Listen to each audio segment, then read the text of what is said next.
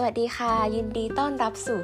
93.39 FM brought to you by Palm นะคะ ก่อนอื่นเลยต้องขออภัยจริงที่ห่างหายไปนานมากนะคะ เพราะว่าช่วงก่อนๆเนี่ยยุ่งมาก ติดภารกิจหลายอย่างมาก แล้วก็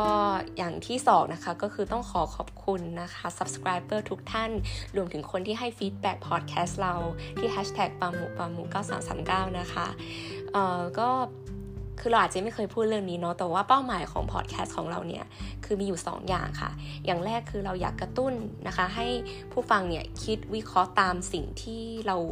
นำเสนอนะคะ ไม่ว่าจะเป็นทั้งความคิดเห็นเราก็ดี หรือสิ่งที่เราเรียนรู้มาก็ดีเนี่ยก็อยากให้ผู้ฟังเนี่ยคิดวิเคราะห์ตามเราว่าเอ๊ะมันเป็นยังไงมันมันสมเหตุสมผลไหมหรือถ้ามีอะไรอยากคอมเมนต์ก็สามารถคอมเมนต์ได้ที่ hashtag ปาหมูปาหมู9339 นะคะ แล้วเป้าหมายอย่างที่2เนี่ยก็คือว่า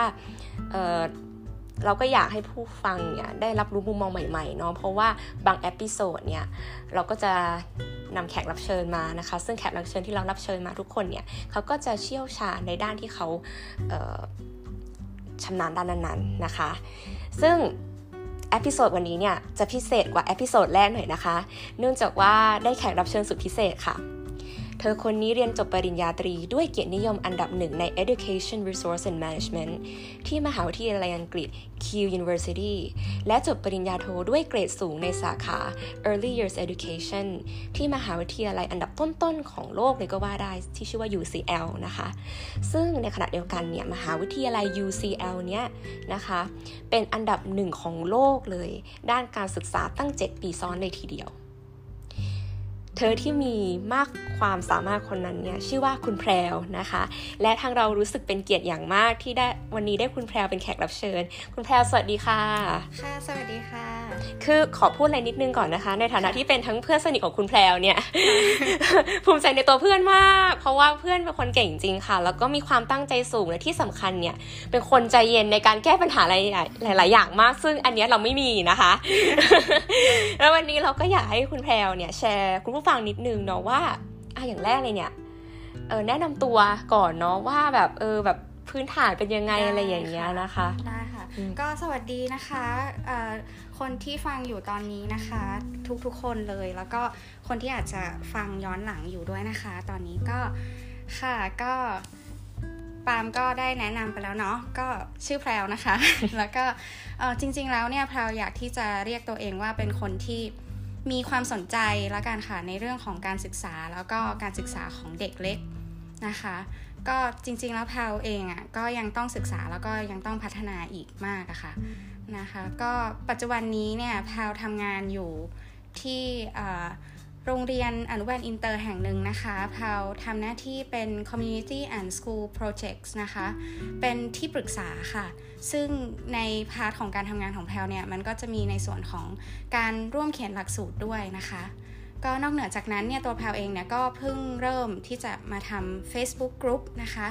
ซึ่งแพลวเรียกว่าเป็น Early Years Learning Space หรือว่าเป็นกลุ่มการเรียนรู้สำหรับ เด็กปฐมวัยเนาะก็กลุ่มนี้จริง ๆ แล้วก็สร้างขึ้นเพื่อเอาไว้แลกเปลี่ยนไอเดียกันค่ะ แล้วก็บางครั้งก็จะมีบทความที่คิดว่าเป็นประโยชน์ต่อทุกคนที่สนใจนะคะ แล้วเออไม่ทราบว่า Facebook กลุ่มอันนี้เป็น private หรือเปล่าคะหรือว่าแบบว่าแบบจอยค่ะอะไรจก็ริงได้จริงๆก็ เราก็เปิดรับทุกๆ คนเลยนะคะ ก็แต่ว่าเบื้องต้นก็ตั้งเป็น private แต่ก็อาจจะมีแบบให้ตอบคำถามสักนิดหน่อย2อสามข้อแค่นั้นเอง แต่ว่าจุดประสงค์ของแพลก็คือ ถ้าใครแอดมาอย่างเงี้ยมีความสนใจที่อยากจะเข้ามาในกลุ่มแพลก็ เปิดรับหมดเลยแล้วตอนนี้เพิ่งเพิ่งสร้างใหม่ๆเลยปะคะเนี่ยใช่ค่ะใช่ค่ะอ๋อแล้วก็ปกติก็จะแชร์บทความเกี่ยวกับด้านการศึกษาโดยเฉพาะเลยใช่ไหมคะใช่ค่ะอ๋อแล้วคือสมาชิกก็จะณตอนนี้สมาชิกก็จะเป็นครูใช่ปะใช่ค่ะ ก็ปัจจุบันก็มีกลุ่มที่เป็นเพื่อนครูด้วยกัน หรือว่าคนที่เป็นผู้ปกครองอย่างเงี้ยค่ะอืมใช่ค่ะดีเนาะดีค่ะเนาะแล้วถามนิดนึงค่ะว่าคือ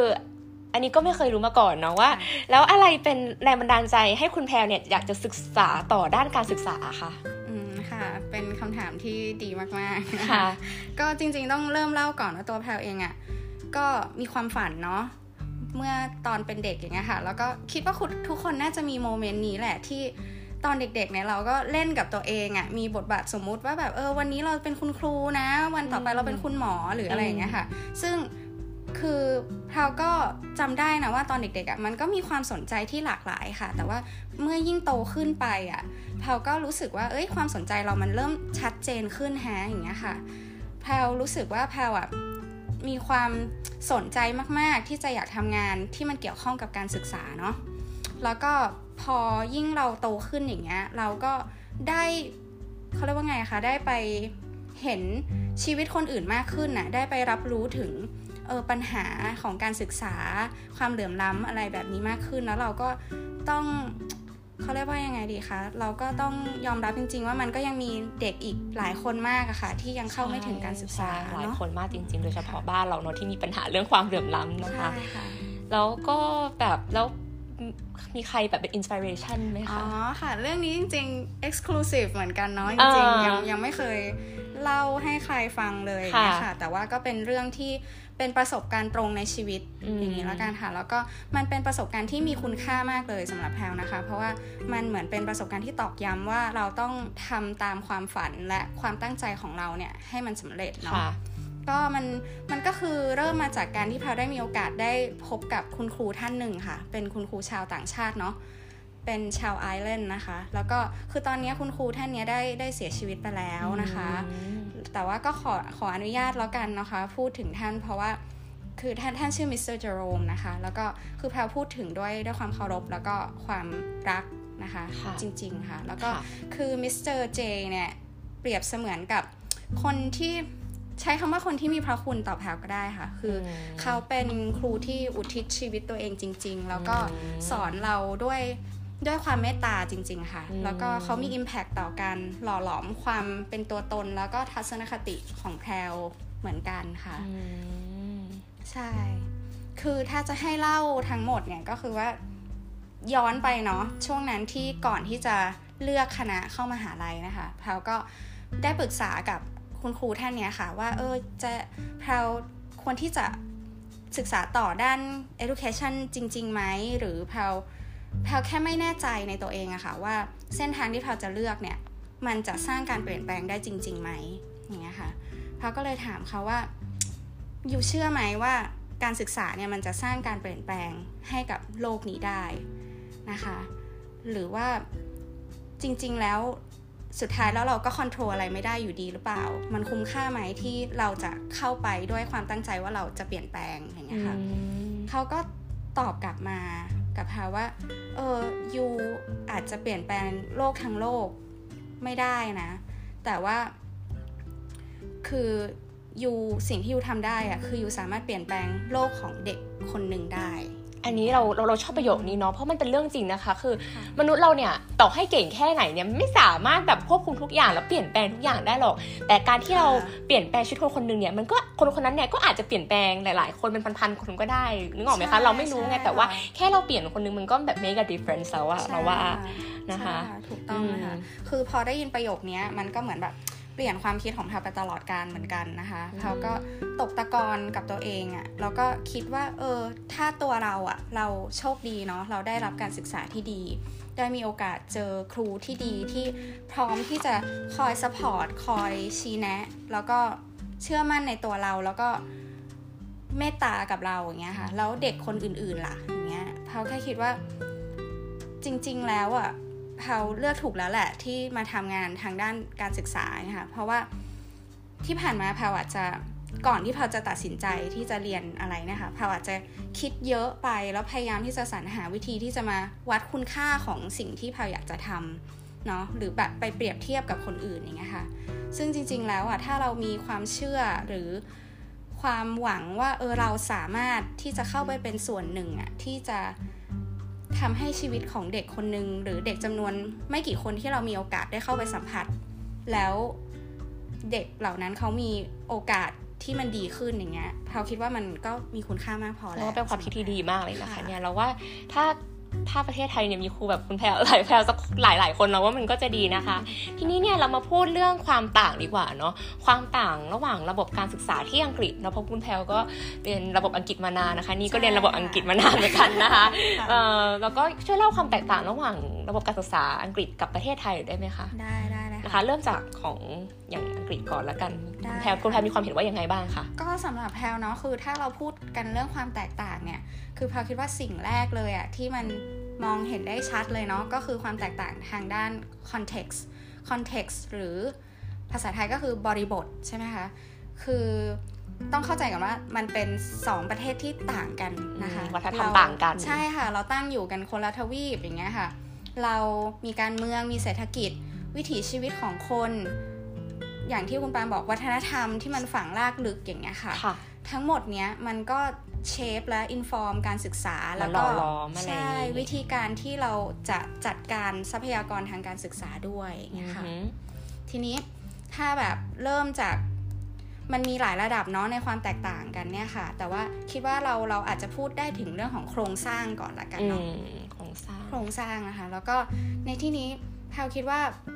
จากที่แพลได้มีประสบการณ์เนาะเพราะว่าตัวแพลก็ไปศึกษา ต่อทางด้าน early childhood education หรือ early years ใช่ไหมคะ ซึ่งเป็นการศึกษาของเด็กปฐมวัยเด็กเล็กเนี่ยค่ะแพลคิดว่าที่นู่นเนี่ยเขาค่อนข้างที่จะมี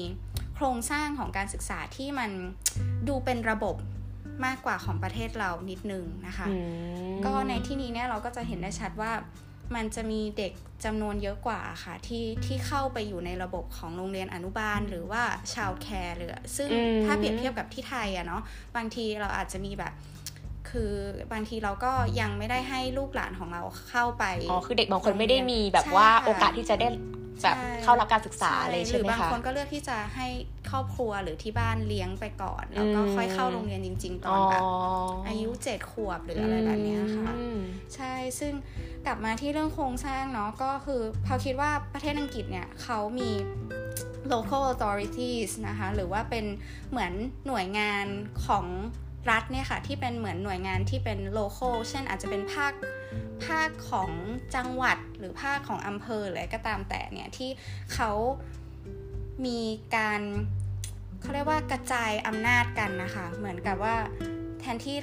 งบประมาณเนี่ยจะมาจากศูนย์กลางใช่ไหมคะทุกๆอย่างมาจากศูนย์กลางเนี่ยคิดว่าเราคิดว่าประเทศของเขาเนี่ยมีมีการจัดการและแบ่ง ทรัพยากรและงบประมาณการศึกษาได้ดีในระดับหนึ่งเลยค่ะ มันก็เลยจะทำให้มันมี provision ต่างๆ ที่มันเข้ามา support ผู้ปกครองนะคะ มี child care อย่างเงี้ย มี early intervention อย่างเงี้ยค่ะ early intervention คืออะไรคะ ช่วยแบบขยายความหน่อยเลยค่ะ คือ early intervention เนี่ยนะคะถ้าอธิบายโดยเข้าใจง่ายๆเนี่ยมันก็คือจริง ๆ แล้วมันก็คือการที่ อาจจะเป็นองค์กรใด ๆ ก็ได้ค่ะหรือเป็นองค์กรของรัฐ หรือเอกชนหรืออะไรก็ได้ที่จะเข้าไปดูว่ามันมีเด็กเล็กหรือว่าครอบครัวไหนที่เขาตกอยู่ในภาวะสุ่มเสี่ยง เช่นอาจจะเป็นเด็กที่มีประสบการณ์ของทางด้าน child abuse อย่างเงี้ยค่ะอาจจะการถูกแบบว่าแบบว่าถูก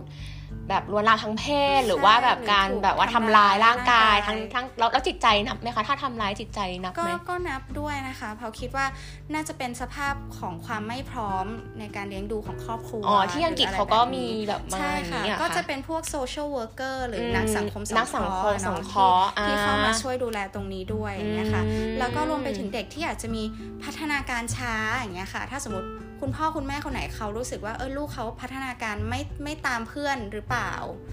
เพื่อนที่อายุเดียวกันอย่างเงี้ยค่ะก็จะมันก็จะมีแบบ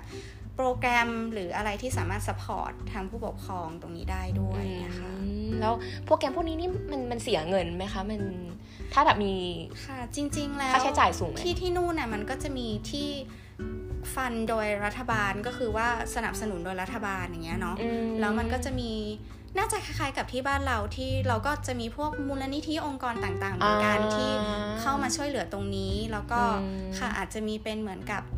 สถาบันต่างๆ ข้างนอกอะไรเงี้ยซึ่งเขาคิดว่ามันก็ สำคัญมากเลยค่ะ เพราะว่าการมีตรงนี้มันจะช่วยยกระดับแล้วก็พัฒนาการศึกษาของเด็กเล็กได้จริงๆนะว่าสำคัญเนาะะแล้วก็ในส่วนของแบบปัชญาค่ะ ของการศึกษา เราว่าปัชญาก็ก็ต่างกันเนาะแล้วของทางยุโรปทางอังกฤษเป็นยังไงบ้างคะใช่ค่ะก็จริง ๆ แล้วอะอันนี้เป็นประเด็นที่ดีมากเลยอะคือ philosophy หรือปรัชญาเนี่ยนะคะ คือ ประเทศอังกฤษเนี่ยเขาก็จะได้รับอิทธิพลมาเยอะเนาะจากฟิโลโซฟีที่เป็นแนวความคิดทางด้านของฝั่งยุโรปใช่ไหมคะ แล้วก็มันมันก็เลยจะทำให้เขามีการให้คุณค่าหรือการ values บางสิ่งบางอย่างที่มันไม่เหมือนกับบ้านเรานะคะ เเขาเรียกว่าเป็นอาจจะเป็นชุด คุณธรรมหรือคุณลักษณะบางสิ่งที่เขา values อย่างเช่นเขาอาจจะมองเห็นว่า democracy หรือสิทธิเสรีภาพ ประชาธิปไตยอะไรประมาณนั้นใช่ไหมคะถ้าเป็นบ้านเราเราก็อาจจะด้วยความที่เรามีวัฒนธรรมมีขนบธรรมเนียมของเราเนาะมันก็จะออกมาในรูปแบบที่มันแตกต่างกันออกไปอย่างเงี้ยค่ะแต่ของเขานี่ก็จะเป็นแนวแบบว่าให้เด็กเป็นจุดศูนย์กลางใช่ไหมคะ ค่ะจริงๆแล้วอะมันก็แนวความคิด child centered เนี่ยนะคะ หรือว่าการเอา ผู้เรียนหรือมีเด็กเป็นโฟกัสเป็นจุดศูนย์กลางเนี่ย มันก็เป็นแนวความคิดที่ก็ใช้กันค่อนข้างแพร่หลายเนาะในหลาย ๆ ประเทศอย่างเงี้ยค่ะ แต่ว่าจากประสบการณ์ของแพลวเนาะที่แพลวไปศึกษามาที่นู่นเนี่ย ก็เป็นประเด็นที่เขาพูดกันบ่อยมากจริง ๆ ค่ะ แล้วก็เขาพยายามที่จะเน้นย้ำแล้วก็อยากที่จะทำให้มันเกิดเป็นผลที่ทำได้จริงนะคะ แล้วก็ ทั้งนี้ทั้งนั้นเนี่ยเราก็ต้องเข้าใจว่าเขาก็มีวัฒนธรรมในห้องเรียนที่แตกต่างกันเนาะแล้วก็กระบวนการเรียนรู้ที่ก็อาจจะ ไม่ได้อัดแน่น คืออย่างบ้านเราเนี่ยพูดถ้าพูดแบบง่ายๆหน่อยก็คือแบบจะคุณนกคุณทองนิดนึงนะบอกว่าต้องจำต้องจำต้องจำต้องจำอย่างนี้อย่างนี้ใช่ไหมแต่ต้องต้องจำอย่างเดียวแต่ไม่ได้มีการวิเคราะห์วิเคราะห์แต่ของเขาเพราะนี่ก็จะเรียนนานาชาติตั้งแต่เด็กไงนี่ก็แบบนี่ก็เห็นได้จากประสบการณ์ส่วนตัวเหมือนกันว่าแบบเขาจะสอนให้เด็กวิเคราะห์ให้แบบแบบค่อนข้างเปิดกว้างเปิดกว้างอะไรอย่างนี้ให้เด็กมีการแบบบางครั้งก็ให้เด็กการถกเถียงกันอะไรกันอย่างเงี้ยเนาะซึ่งบ้านเราเนี่ยคือถ้าเราแบบ แบบไปถกเถียงครูเงี้ยครูก็อาจจะมองว่าเราก้าวร้าวหรือเปล่าอะไรเงี้ยแต่ถ้าแบบในวัฒนธรรมตะวันตกอะไรเงี้ยอย่างอังกฤษอะไรเงี้ยคือถ้าเราแบบว่ามีเหตุผลพอ เราก็อาจจะไปคุยกับเขาได้แบบโต้เถียงว่าเออมันอาจจะเป็นอย่างนี้หรือเปล่าเงี้ยซึ่งเราว่าเป็นเรื่องที่ดีนะคะเพราะอย่างบ้านเราก็อย่างที่บอกนะคะ ก็มีความเคารพต่อแบบ seniority อะไรอย่างเงี้ยเนาะใช่ค่ะใช่เลยแล้วก็ทีเนี้ยพอเราพูดแบบเนี้ยมันก็จะกลายเป็นว่าอู้ประเทศอังกฤษคือ เขาเรียกว่าไงการศึกษาของเขาว่ามันดีจังเลย มันไร้ที่ติเลย ไม่มีปัญหาเลย แล้วก็บ้านเรานี่ทำไมปัญหามันเยอะขนาดนี้อะไรอย่างเงี้ยใช่ไหมคะแต่ว่าคือจากประสบการณ์ที่เราได้ไปพูดคุย ได้ไปเห็นสภาพจริง ๆ ของการศึกษาที่นู่นนะคะ หรือได้แลกเปลี่ยนความรู้กับครูที่เขาทำงานในโรงเรียนที่นู่นจริงๆอะ่ะเขาก็เขาเรียกว่าไงคะเขาก็คิดว่าตัวเขาเองอะประสบประเทศของเขาอะประสบ คริสิสอยู่ หรือว่าวิกฤตทางการศึกษาเหมือนกันนะนะคะ ซึ่งเขาก็บอกว่ามันมีสภาวะมากมายเลยที่ทำให้เขารู้สึกกดดันแล้วก็เครียดนะคะ ก็เหล่านี้ก็อาจจะมาจากการที่ต้องทำงานอยู่ภายใต้โรงเรียนที่มี top down approach ใช่ไหมคะ หรือแบบ bureaucracy อย่างเงี้ยค่ะ เป็นการต้องเคารพกฎหรือ structure ของอำนาจที่บางครั้งไม่ได้ให้อิสระ กับครูในงานเอาง่ายเหมือนแบบว่ากีดกั้นอะไรมากเท่าไหร่อิสระภาพในความคิดเห็นอะไรอย่างนี้ใช่ไหมคะแล้วก็ที่สำคัญเนี่ยก็เขาก็กำลังประสบปัญหาของเขาเรียกว่าไงการตัดงบของการศึกษาอ๋อมีตัดงบด้วยเหรอคะใช่ค่ะใช่ค่ะมันเป็นถ้าเปรียบเทียบกับถ้าไม่แน่ใจว่ากี่ปีที่แล้วมาเนี่ยมันเห็นได้ชัดเลยว่ามันมีการตัดงบประมาณทางการศึกษาต่อนักเรียนพอ จำไม่ไม่แน่ใจเหมือนกันน่าจะอยู่ที่8%หรือ 10%หรือประมาณนี้ค่ะต่อต่อคนต่อคนก็เยอะอยู่ก็เยอะอยู่นะคะแล้วก็มีการแข่งขันไหมคะเหมือนบ้านเราไหมใช่ค่ะแน่นอนค่ะ มีเขาก็ถึงแม้ว่าเขาจะเป็นประเทศที่เหมือนเป็นประเทศเจริญแล้วใช่ไหมคะเขาก็ยังการศึกษาของเขาเนี่ยก็ยังเขาเรียกว่ามีความกดดันนะคะแล้ว ซึ่งมันมาจากอิทธิพลการแข่งขันเนี่ยนะคะการแข่งขันทางด้าน academic performance หรือว่าผลการเรียน ใช่ค่ะ เป็นเหมือนระดับคุณภาพการศึกษาของประเทศเนาะซึ่งมันก็จะมีการสอบเช่นสอบ พิซซ่าอย่างเงี้ยค่ะพิซซ่าไม่ใช่พิซซ่าทัชใช่ไหมไม่ใช่ค่ะ P I P I S A test ใช่ P I S A ถูกต้องคืออะไรคะจริงๆ แล้วมันย่อมาจาก Program for International Student Assessment นะคะ ซึ่งมันก็จะเป็นการการสอบเนี่ยนะคะเป็นการสอบในสามส่วนด้วยกันเนาะก็จะมีวิชาเลขใช่ไหมคะวิชาวิทยาศาสตร์ แล้วก็เป็นเหมือน literacy เป็นการอ่านหรือว่าเป็นภาษาเหมือนโอเน็ต บ้านเราไหมคะคล้ายๆโอเน็ตบ้านเราใช่ไหมใช่ค่ะคล้ายมากๆ ซึ่งเด็ก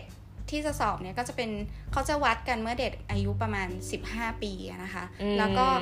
จุดประสงค์ของมันเลยอะคือเพื่อให้เกิด Data หรือหรือผลว่าประเทศไหนอยู่ในแรงค์หรือลำดับที่เท่าไหร่อ๋อการศึกษาเมื่อเปรียบเทียบกับเปรียบทางเทียบโลกับกแบบถูกต้องทางโลกค่ประเทศอื่นอ่าใช่ค่ะ เพื่อที่ว่าจะได้เอาไป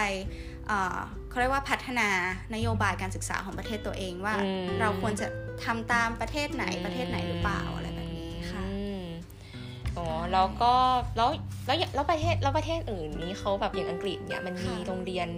แบบว่าเหมือนไทยเราไหม่อย่างไทยก็จะมีเตรียมอุดม แบบสาธิตอ่าอะไรอย่างนี้ ถ้าเข้าที่นี่ต้องจะถ้าเข้าที่อย่างเงี้ยถ้าเข้าเตรียมอุดมได้อย่างเงี้ยก็แบบส่วนใหญ่ก็จะต้องไปจุฬาอะไรอย่างเงี้ยแล้วที่ค่ะอังกฤษมีแบบนี้ไหมคะ มีค่ะมีเหรอคะมืนกันค่ะอะไรใช่เนี่ยซึ่งจริงๆแล้วเนี่ยมันมันก็เหมือนจะเป็น tradition ของเขาเหมือนกันเนาะในเรื่องของเออ ก็จะมีโรงเรียนที่เป็น grammar school หรือว่าเป็น elite school ที่เป็นโรงเรียนเหมือนโรงเรียนท็อปอะค่ะที่อืมที่เด็กที่เข้าไปแล้วเนี่ยจะมีโอกาสมากกว่าที่จะได้ศึกษาต่อในระดับมหาวิแบบทยาลัยเคมบริดจ์อที่อกซดีฟอร์ดอะไรอย่างนี้ๆประมาณนั้นค่ะอ๋อเป็นเหมือนกับเป็นเส้นทางหนึ่งของการศึกษาที่เด็กที่มีความสามารถ หรือฉลาดมากๆทำข้อสอบได้คะแนนดีมากๆเนี่ยอืมก็จะมีโอกาสก็เข้ายากตรงนี้ใช่แล้วค่ะแพงไหมคะพวกเนี้ยก็ส่วนใหญ่เนี่ยมันก็จะมีเขาเรียกว่าไงคะมีค่าใช้จ่ายที่ก็ก็แน่นอนก็คิดว่ามันน่าจะเป็นแบบอะไรที่ privilege อะค่ะสำหรับคนที่นู่นเนาะอืมเพราะว่ามันเข้ายากมากแล้วก็เอ่อมันเหมือนกับเป็นการแบบเอ่อชี้วัดเอ่ออนาคตของเด็กคนนั้นเหมือนกันนิดนึงนะคะ อือืมมว่าเป็นยังไงใช่อะไรอย่งงี้ว่าว่าจะไปต่อในเส้นทางไหนมอย่างเงี้ยค่ะ แล้วเขาก็มีการเรียกร้องซึ่งการบางทีเปลี่ยนแปลงก็อะไรไหมคะอืมเขามีเรียกร้องการเปลี่ยนแปลงอะไรไหมแบบปัญหาค่ะตอนเนี้ยค่ะแบบอ่าเปลี่ยนแปลงเรื่องอะไรบ้าง จริง ๆ แล้วอะพอพอเมื่อกี้เราพูดถึงเรื่องแบบเออความกดดันหรือแบบเอ่อความเครียดที่มันมาจากการต้องแข่งขันกันเนาะอืมด้วยข้ออมสอบ หรือแบบประเมินที่ เป็นลักษณะเดียวเนี่ยค่ะนะคะ หรือค่ะว่าที่เราเรียกว่า standardized test อืมสอบวัดระดับก็คือว่าใช่ค่ะ เป็นเป็นข้อสอบที่มันเหมือนกันอย่างเงี้ยเพื่อวัดเด็กทุกๆคนก็เหมือนก็เหมือนแกะแพท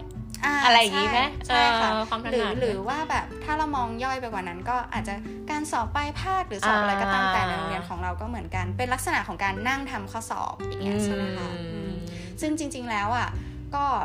อยากจะชวนให้คิดเหมือนกันว่าเด็กแต่ละคนน่ะเขาไม่เหมือนกันเนาะแล้วเขาก็เกิดมาพร้อมกับความสนใจที่แตกต่าง มีทักษะแล้วก็ความสามารถที่มันแตกต่างกัน เพราะฉะนั้นเนี่ยจริงๆแล้วการประเมินผลเนี่ยว่าเขามีความเข้าใจต่อสิ่งที่เขาเรียนรู้หรือเออ สามารถนำความรู้ไปใช้ได้จริงมากแค่ไหนเนี่ยมันควรจะมีวิธีที่มากกว่าเพียงแค่ใช้ข้อสอบแล้วก็วันตัววัดเนาะใช่ค่ะใช่เพราะแต่ภาคหลังนี้เขาก็จะเน้นไปเรื่องทางกิจกรรมมากขึ้นเนาะถูกต้องใช่ภาคหลังก็จะเน้นว่าเออแบบมันไม่ใช่แค่ผลสอบอย่างเดียวนะอืมมันต้องค่ะแบบไปทำกิจกรรมสังคมอะไรก็แล้วแต่อะใช่ค่ะเนาะเออเพราะว่าในอนาคตเนี่ยมัน ถ้าแบบเรียนอย่างเดียวมันก็เหมือนเราไม่ได้แบบแบบไป interact กับสังคมข้างนอกไงเราว่ามันก็เป็นเรื่องที่แบบดีเนาะการที่เราอะไรมากกว่าผลสอบนะคะ แล้วอย่างพูดถึงประเทศไทยอะคะ มีความเห็นว่าไงบ้างคะเกี่ยวกับประเทศการศึกษาประเทศเราเนี่ยมีมีความเห็นอะไรบ้างคะอ๋อค่ะก็คือเราแบบว่า soft ๆก่อนเนาะเราซ้อมก่อนโอเคได้ก็ค่ะก็จริงๆอะก็พูดไปแล้วนะว่า context มันต่างกันมากเลยอย่างเงี้ยเราเอ่อประเทศเราเนี่ยเมื่อมองเป็นภาพรวมนะคะ ภาพใหญ่ๆเนี่ย เราก็จะมองเห็นได้ว่ามันมีระบบที่ค่อนข้างเป็น top down เนาะแล้วก็ centralized เนาะทีนี้ทีนี้ top down คืออะไรใช่ไหมคะแล้ว centralized คืออะไรอือหือเนี่ย top down ก็คือการปกครองที่มันเป็นแบบบนสู่ล่างอะค่ะอืมหมายความว่ามันจะมีในเรื่องของเอ่อ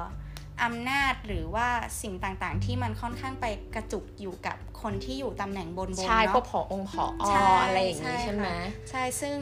พอ มันมีส่วนนี้เข้ามาเนี่ยมันก็จะส่งผลแน่นอนค่ะ เกี่ยวกับการจัดสรรเอ่อทรัพยากรการศึกษานะคะแล้วก็งบประมาณต่างๆนะคะ ซึ่งเราก็เห็นกันอยู่เนาะว่ามันมีเด็กจำนวนมากเลยอะในประเทศเราที่ยังเข้าไม่ถึงการศึกษานะคะใช่มีการบีบคั้นทางเขาเรียกว่าและจำกัดโอกาสด้วยนะคะใช่เพียงเพราะว่าเขาอาจจะมีสถานะที่อาจจะไม่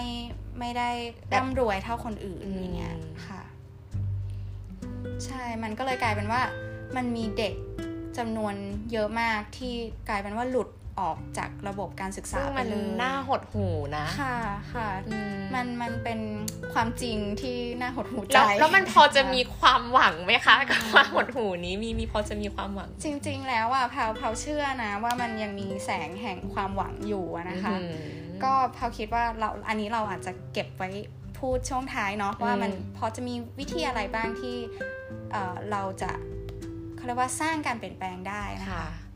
แล้วอังกฤษเขาก็มี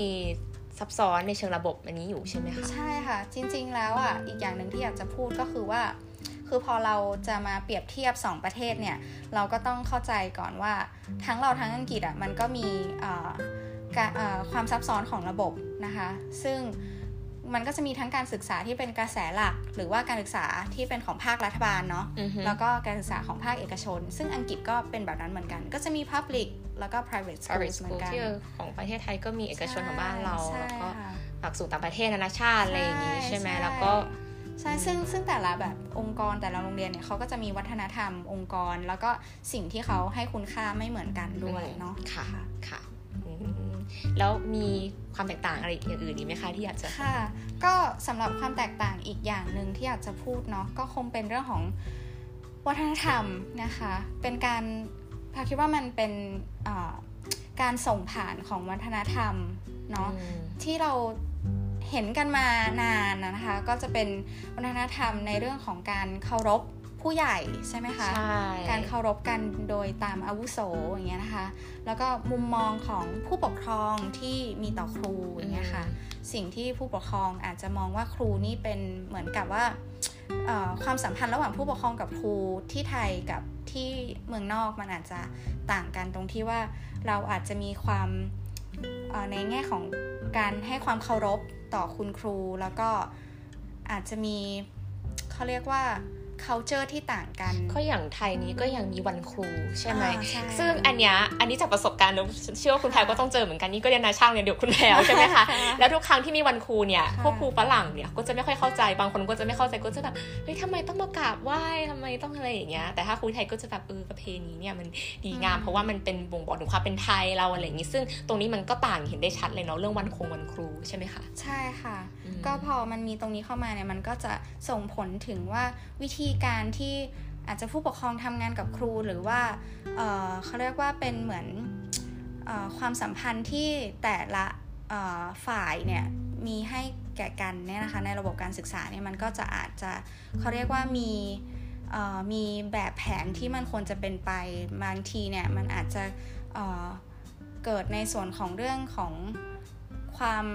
เกรงใจหรืออะไรกันอย่างเงี้ยเกิดขึ้นเกรงใจป็นคือแบบได้เรื่องบางเรื่องเนี่ย เราคิดว่าค่ะมันก็ไม่น่าจะใช่แต่คือเพราะเขาเป็นครูอะไรต้องเคารพเขาประมาณนั้นไหมก็คะก็เป็นไปได้อ๋อแล้วมันก็เลยมีส่วนผลต่อการ abuse ไหมคะแบบการใช่แบบใช่ค่ะ ประเด็นที่ที่คิดว่าน่าน่าจะพูดแล้วก็เป็นสิ่งที่มันสำคัญมากๆเลยอะก็คือประเด็นของเรื่อง abuse of power เนาะคือเอ่อหลาย ๆ ครั้งอะเรา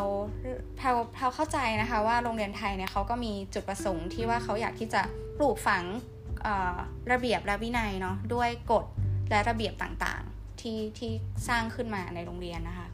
ก็พอเขาเรียกว่าพอทีนี้เนี่ยมันก็จะมีเคสหลายเคสเลยที่เราเห็นได้ชัดว่าเด็กที่ถูกลงโทษตัดหรือผมบ้างใช่จัดให้แบบไปยืนใช่ค่ะแบบอะไรอย่างเงี้ยใช่ค่ะที่เขาไม่ไหวแล้วใช่อะไรค่ะแบบเพียงเพราะว่าไม่ไม่ได้เออเขาเรียกว่า ทำตามกฎหรือทำตามระเบียบหรือแบบไปทุบนั้นๆตีหรืออะไรอย่างงี้ใช่ค่ะแล้วอ๋อแล้วที่สำคัญนะคะ นอกจากนี้ก็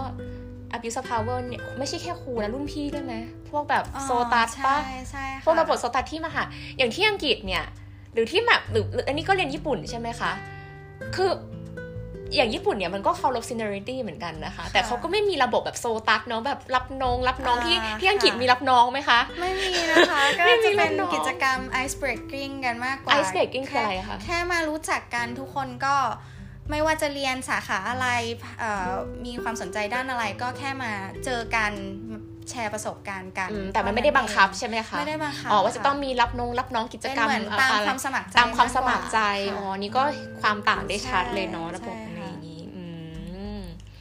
ใช่ ใช่สิ แต่ก็อย่างที่บอกเนาะคือ ระบบบ้านเราเนี่ยมันที่แบบว่าเน้นความวินัยอาจจะเวิร์กในสมัยอดีตแต่อืมถูกต้องค่ะถูกต้อง เพราะว่าคือยิ่งเขาคิดว่านะการลงโทษอย่างเงี้ยค่ะ คือบางครั้งเนี่ยมันส่งผลกระทบต่อจิตใจของเด็กมาก ๆเลยนะคะ แล้วมันกลายเป็นว่าเรากำลังส่งทอดวัฒนธรรม ความหวาดกลัวเนี้ยต่อไปเรื่อย ๆ หรือเปล่ากลายว่ากลายเป็นว่าเด็กเขารู้สึกว่าเขาไม่กล้าที่จะ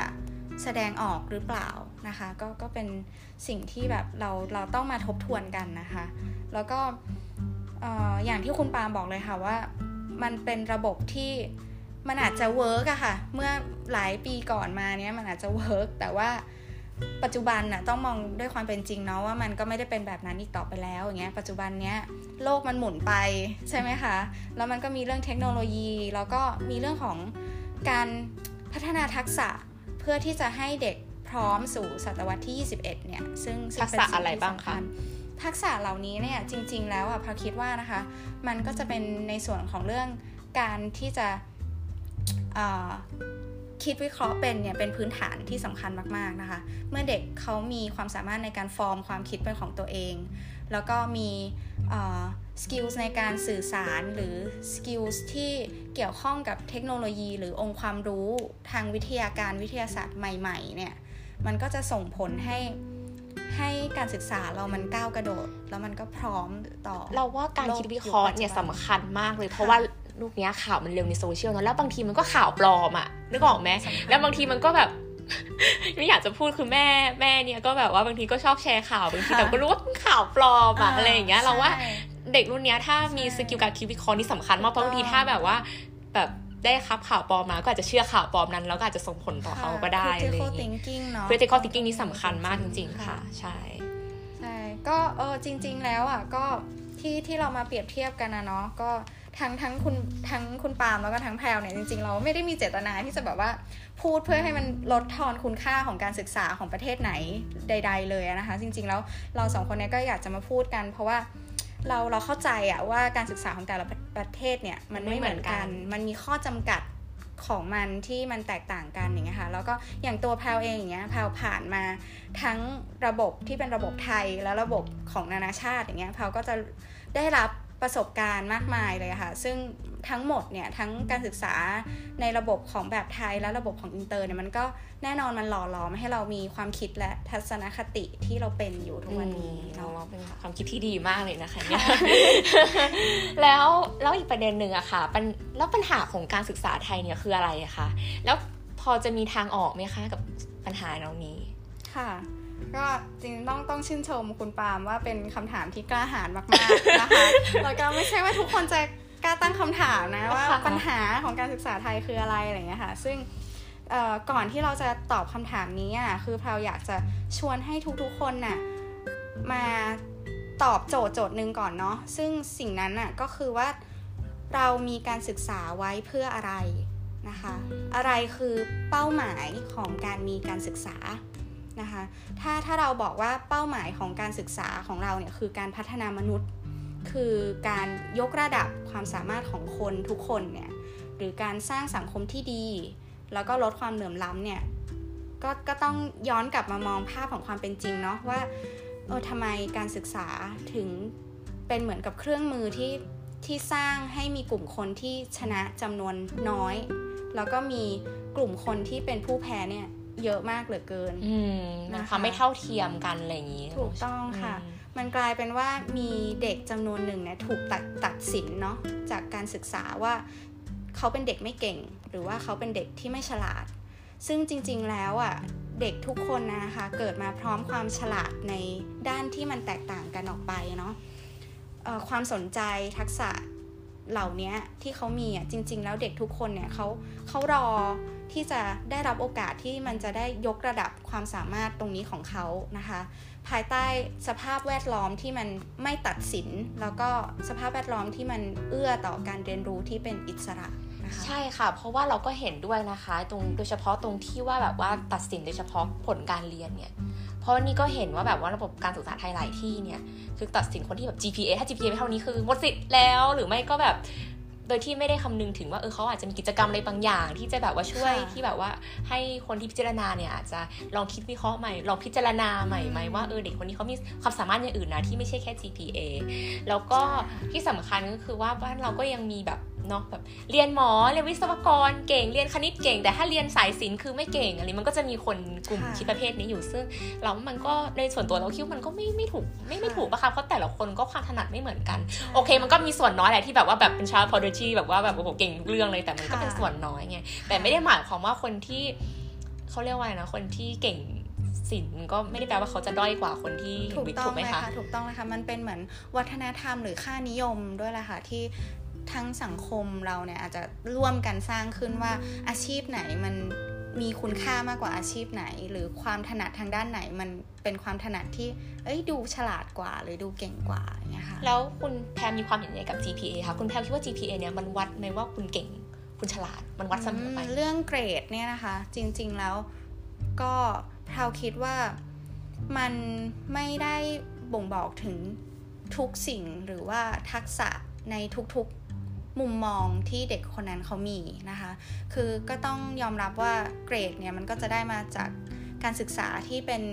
ในเชิงของการอาจจะทำข้อสอบหรือว่าเป็นการศึกษาที่บางครั้งเนี่ยไม่ได้ให้ตัวเลือกกับผู้เรียนนะคะออย่างที่คุณปาบอกไปเลยค่ะว่าบางบางครั้งเนี่ยเด็กบางคนเนี่ยเขามีความถนัดในด้านศิลปะหรือเขากล้าแสดงออก หรือเขามีความคิดสร้างสรรค์อย่างเงี้ยบางครั้งมันไม่ได้ถูก นำมาใช้ในอาจจะเป็นงานที่คุณครูสั่งให้ทำหรืออะไรต่างๆ ข้อสอบหรืออะไรเงี้ยบางทีมันไม่ได้ไม่ได้เขาเรียกว่าไงคะ เปิดโอกาสให้เด็กได้แสดงความสามารถเหล่านี้ได้เต็มที่อะไรอย่างเงี้ยเนาะเพราะฉะนั้นเนี่ยการที่จะบอกว่า GPA คน GPA 2.75 เนี่ย โง่มันก็ อาจจะรุนแรงไปหน่อยอาจจะแบบบางทีก็อาจจะมีเหตุอะไรบางอย่างที่ทำให้เขาไม่สามารถที่จะ maximize potential ของเขาได้เต็มที่แสดงศักยภาพเต็มที่ถูกไหมคะ ถูกต้องค่ะใช่แล้วแต่บางคนเขาก็บอกนะเขา GPA มันก็แค่วัดว่าแบบคุณส่งงานได้ตามได้ตามที่เดทไลน์เขาคุณแพลคุณแพลมีความเห็นอย่างไรตรงนี้ไหมคะที่ว่า GPA มันก็วัดว่าแบบส่งงานตามเวลาที่เขากำหนดไว้อืมอ๋ออันนี้เป็นเป็นเรื่องที่อันนี้เนาะมันกลายเป็นว่า มันจะค่อนข้างลิงก์กับประเด็นที่ว่าเราสุดท้ายแล้วเราเรียนเพื่อเราเอาไปสอบใช่ไหมคะสุดท้ายแล้วเราการเรียนรู้ที่เรามีในห้องเรียนเนี่ยเราเรียนเพื่อที่จะนำไปถูกวัดเพื่อแปลผลออกมาเป็นตัวเลข ว่าคุณได้เลขเท่าไหร่ คุณได้เกรดเท่าไหร่ ซึ่งจริง ๆแล้ว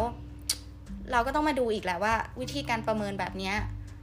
มันประเมินได้จริงๆหรอความแม่นยำของมันอะในการที่จะตัดสินว่าเด็กคนนี้มีความรู้หรือความสามารถ อยู่ในตัวเท่าไหร่เนี่ยมันยากนะคะ เราอาจจะวัดได้ว่าเขาจำได้เยอะแค่ไหน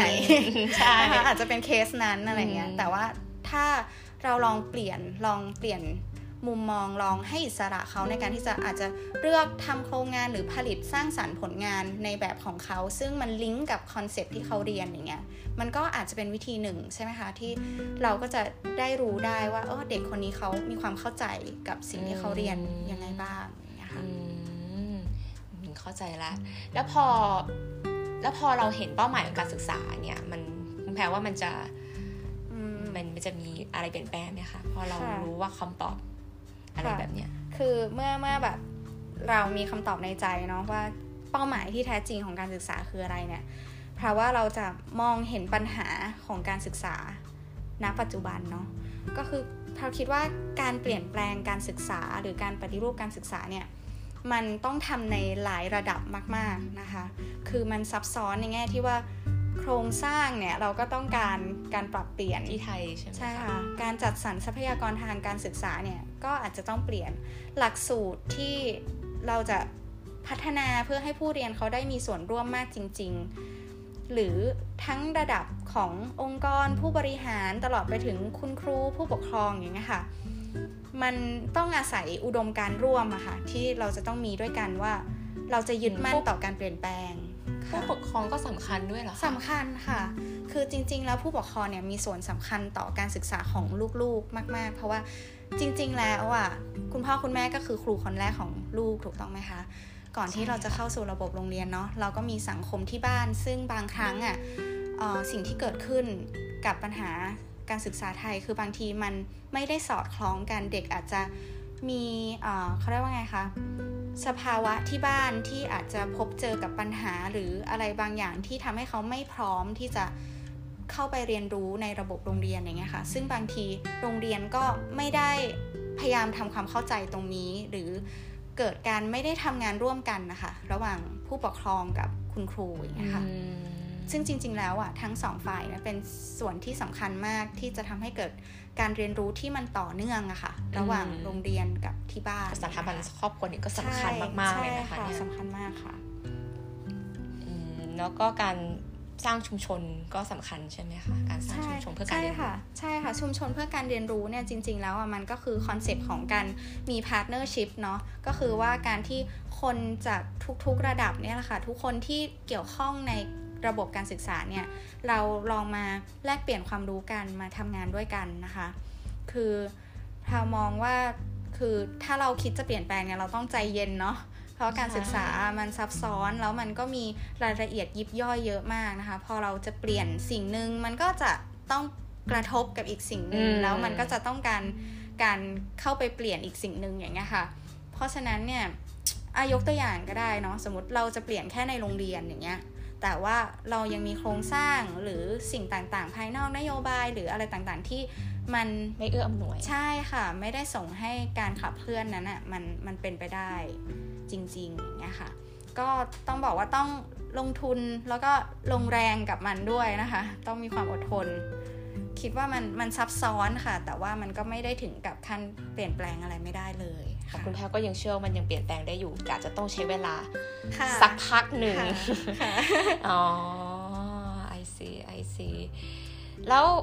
แล้วพอเราพูดถึงบริบทสังคมอะไรอย่างเงี้ยคุณเกี่ยวกับการศึกษาอะไรอย่างเงี้ยค่ะ คุณแพลมีความเห็นว่าไงบ้างค่ะ ก็แพลก็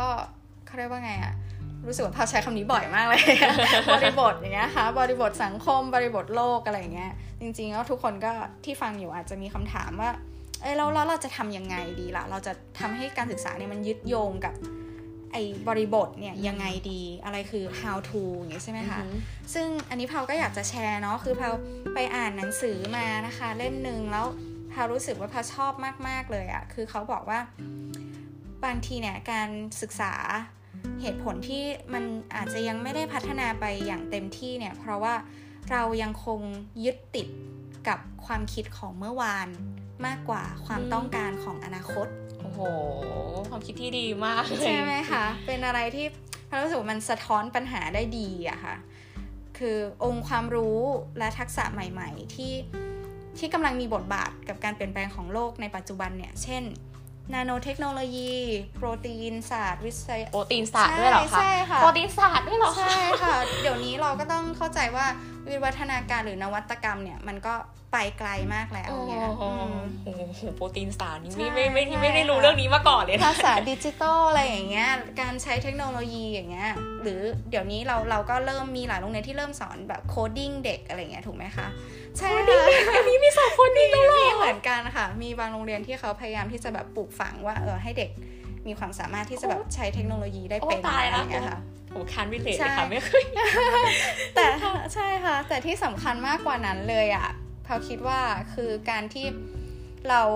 ฝึกฝนให้เด็กๆเนี่ยสามารถสร้างนวัตกรรมเพื่อมาแก้ไขปัญหาได้นะคะหรือหรือแนวความคิดที่เราเรียกว่า problem based learning นั่นเองนะคะ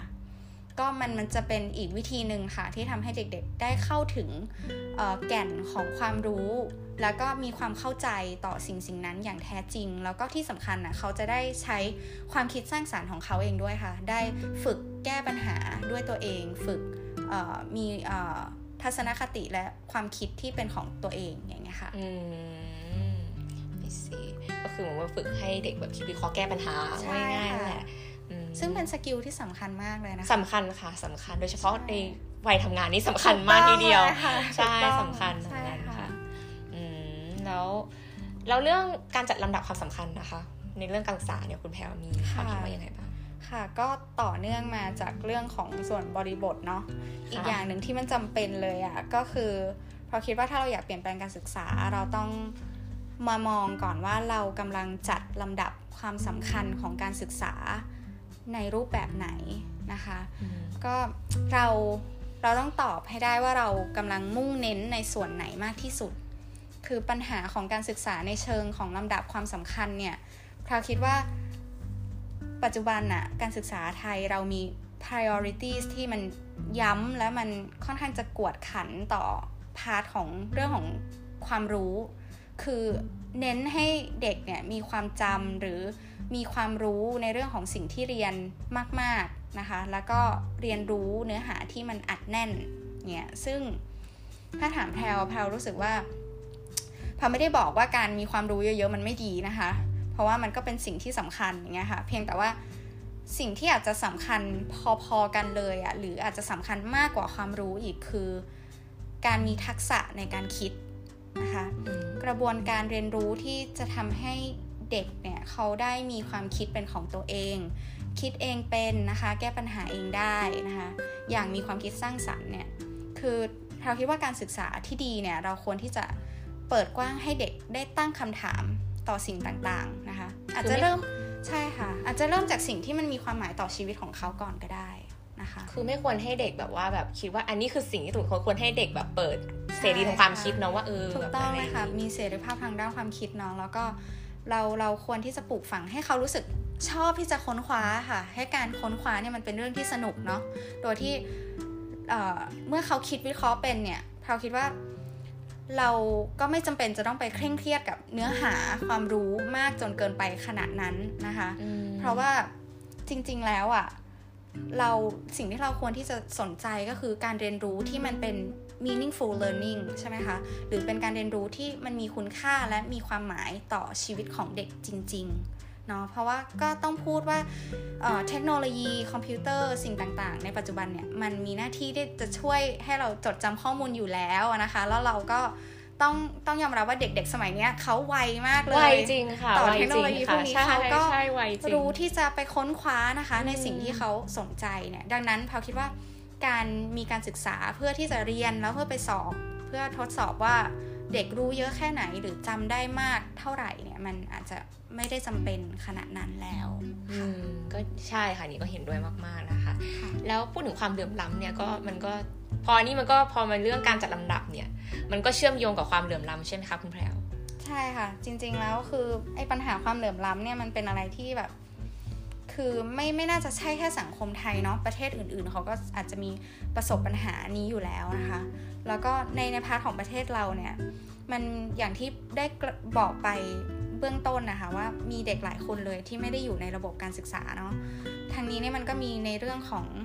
ปัจจัยต่างๆ เช่น เด็กอาจจะอาศัยอยู่ไกลมากจากโรงเรียนใช่ไหมคะ เด็กที่เขาอยู่ในพื้นที่ที่อาจจะความเจริญยังเข้าไปไม่ถึง เช่น เด็ก ๆ บนดอยหรืออะไรแบบนี้นะคะ หรือผู้ปกครองครอบครัวที่อาจจะรับภาระในด้านของค่าใช้จ่ายต่างๆเนี่ยไม่ไหวอย่างเงี้ยนะคะ ซึ่งซึ่งเราก็ เมื่อเมื่อเรามองแบบโรงเรียนที่เขาเอออยู่ต่างจังหวัดหรือในพื้นที่ที่แบบว่าห่างไกลในในส่วนของอความเจริญหรืออะไรแบบนี้นะคะ เราก็จะเห็นได้ชัดเลยว่ามันว่ามันจะมีปัญหาในเรื่องของการที่งบประมาณไปไม่ถึงบ้าง หรือว่าอาจจะไปถึงแต่มันก็ไม่เพียงพออยู่ดีอย่างเงี้ยค่ะ คือในบางกรณีเนี่ย คุณครูเนี่ยแหละค่ะจะเป็นคนที่ต้องรับภาระเนาะในด้านค่าใช้จ่ายเองนะคะ สื่อการสอนกิจกรรมอะไรต่างๆ เพื่อเด็กๆเนี่ยบางทีก็ตกมาเป็นหน้าที่ของคุณครูนะคะ ซึ่งครูเขาก็มีภาระหน้าที่ของเขาอยู่แล้วถูกต้องไหมคะค่ะแล้วก็ทีเนี้ยเนี่ยมันมันมันก็มีเรื่องของแบบอาจจะเป็น facilities สารานุปโภคขั้นพื้นฐานนะคะ เช่นแบบน้ำประปาสะอาด ห้องน้ำที่มันถูกสุขลักษณะนะคะ อะไรเหล่านี้ที่มันสำคัญเนี่ยในบางพื้นที่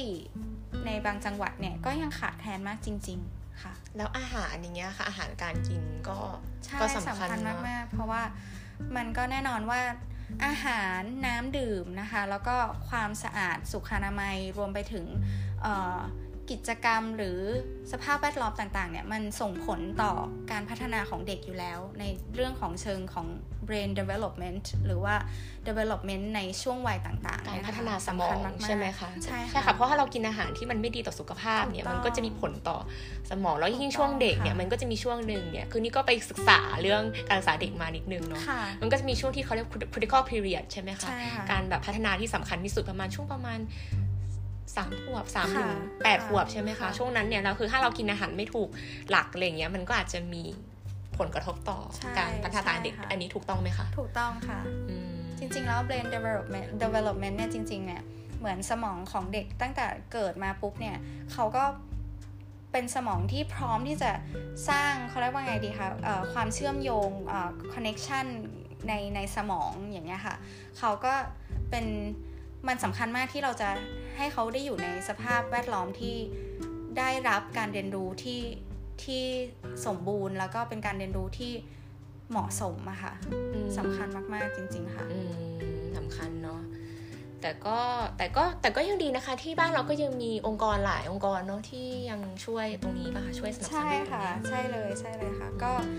จริงๆแล้วก็ต้องชื่นชมอะค่ะว่าเราก็เป็นประเทศที่เขาเรียกว่ามีมีส่วนภาครัฐใช่ไหมคะ แล้วก็องค์กรเอกชนภาคีต่างๆนะคะที่พยายามจะเข้ามาช่วยเหลือเด็กๆในโรงเรียนเหล่านี้นะคะ แล้วมันก็จริง ๆ แล้วพาคิดว่าเป็นสิ่งที่เราก็คงต้องทำกันต่อไปอะเนาะเพราะว่าเมื่อเมื่อมันเกิดปัญหาความเหลื่อมล้ำเนี่ยเขาก็มันก็เขาก็แน่นอนเขาต้องการ support ใช่ไหมคะเพราะฉะนั้นเนี่ยอย่างน้อยๆเลยคือให้เขาเข้าถึงเขาเรียกว่า เอ่อเอ่อเป็นเหมือนสาธารณูปโภคหรือว่าสิ่งต่างๆ ที่ขั้นพื้นฐานที่ทุกโรงเรียนควรจะมีเนี่ยเขาคิดว่าเป็นเป็นจุดเริ่มต้นที่ดี แล้วก็มันน่าจะทำให้เอ่อสังคมหรือว่าสภาพแวดล้อมการเรียนรู้เนี่ยมันมันน่าอยู่ขึ้นน่านะคะอยู่สำหรัขึ้บนเด็กอันนี้เห็นด้วยเรามากๆค่ะเนาะแล้วก็ แน่แน่นอนว่าพอเราพูดถึงคำเหลื่อมล้ำอะไรอย่างเงี้ยมันก็เชื่อมต่อไปอีกถึงนโยบายถูกไหมคะๆใช่ค่ะนโยบายโครงการอะไรก็แล้วแต่เนี่ยใช่เนาะใช่ค่ะอืมคุณแพรมีความเห็นว่าไงบ้างคะค่ะ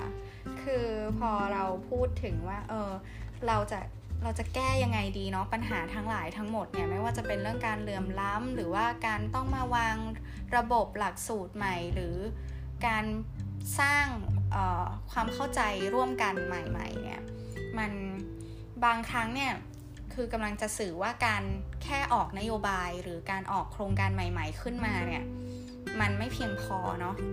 มันต้องการ action plan ที่ผ่านการระดมความคิดนะคะ การทำงานร่วมกันจากทุกๆภาคส่วนจริงๆนะคะเพื่อที่จะมามาเจาะถึงปัญหาที่มันเกิดขึ้นจริงอะในพื้นที่ของโรงเรียนนะคะ เพราะว่า สิ่งที่สำคัญเลยอะคือเราต้องลองทดลองลงมือทำไปด้วยกัน เราต้องลองสร้างการเปลี่ยนแปลงขึ้นไปด้วยกันนะคะ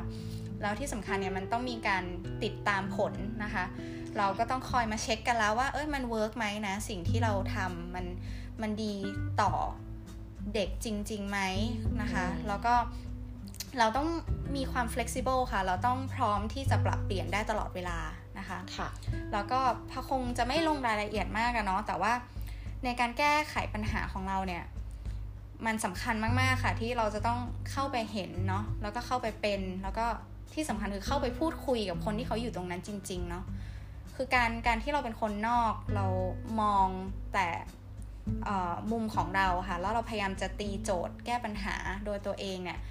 มันอาจจะเป็นการแก้ปัญหาที่ ไม่ค่อยมีประสิเป็ทนธิภาพแก้ปลายเหตุอะไม่ได้แก้ต้นเหตุใช่ถูกไหมค่ะ ถูกต้องค่ะ มันเหมือนมันไม่ตรงจุดอะไรออืย่างมเงี้ยค่ะอืมแล้วก็จริง ๆ แล้วพาวอยากจะให้มองว่าการศึกษาเนี่ยมันเป็น shared responsibility เนาะหรือว่ามันเป็นหน้าที่ที่เราควรที่จะรับผิดชอบร่วมกันเนี่ยค่ะ คือทุกๆคนเลยอะในสังคมในทุกๆระดับเนี่ยสามารถสร้างการเปลี่ยนแปลงได้นะคะ ระดับโครงสร้างนโยบายนะคะผู้บริหารคุณครูผู้ปกครองหรือว่าที่เราได้เอ่ยไปว่าเออการสร้างสังคมชุมชุมชนแห่งการเรียนรู้นะคะ หรือว่าตัวเด็กเองเนี่ยเนาะเขาก็ทุกคนเนี่ยควรที่จะมีส่วนร่วมในการแชร์ประสบการณ์กันนะคะ ออกความคิดเห็นกันนะคะ แล้วก็ทำงานร่วมกันเป็น partnership แล้วก็สิ่งที่ที่อยากจะพยายามให้มันเกิดขึ้นเลยอะก็คือ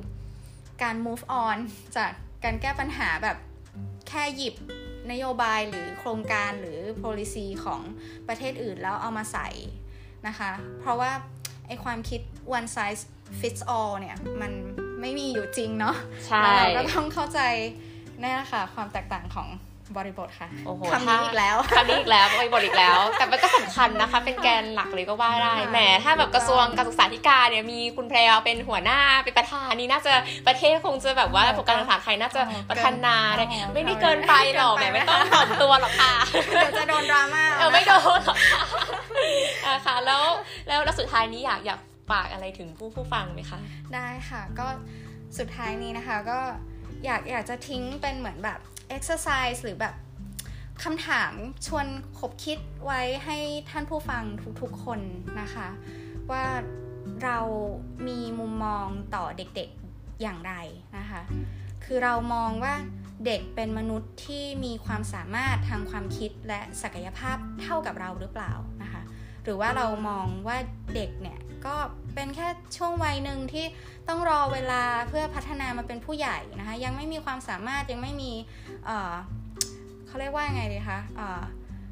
ศักยภาพที่จะคิดหรือที่จะแสดงออกอะไรที่เป็นสิ่งที่เป็นประโยชน์อย่างเงี้ยค่ะ คือพาคิดว่ามันสำคัญนะคะ เพราะว่าเมื่อเมื่อเราตอบสิ่งสิ่งนี้ได้อะเราเรามีมุมมองที่เรามีต่อเด็กเนี่ย เรารู้ว่ามุมมองของเราคืออะไรเนี่ย มันจะนำไปสู่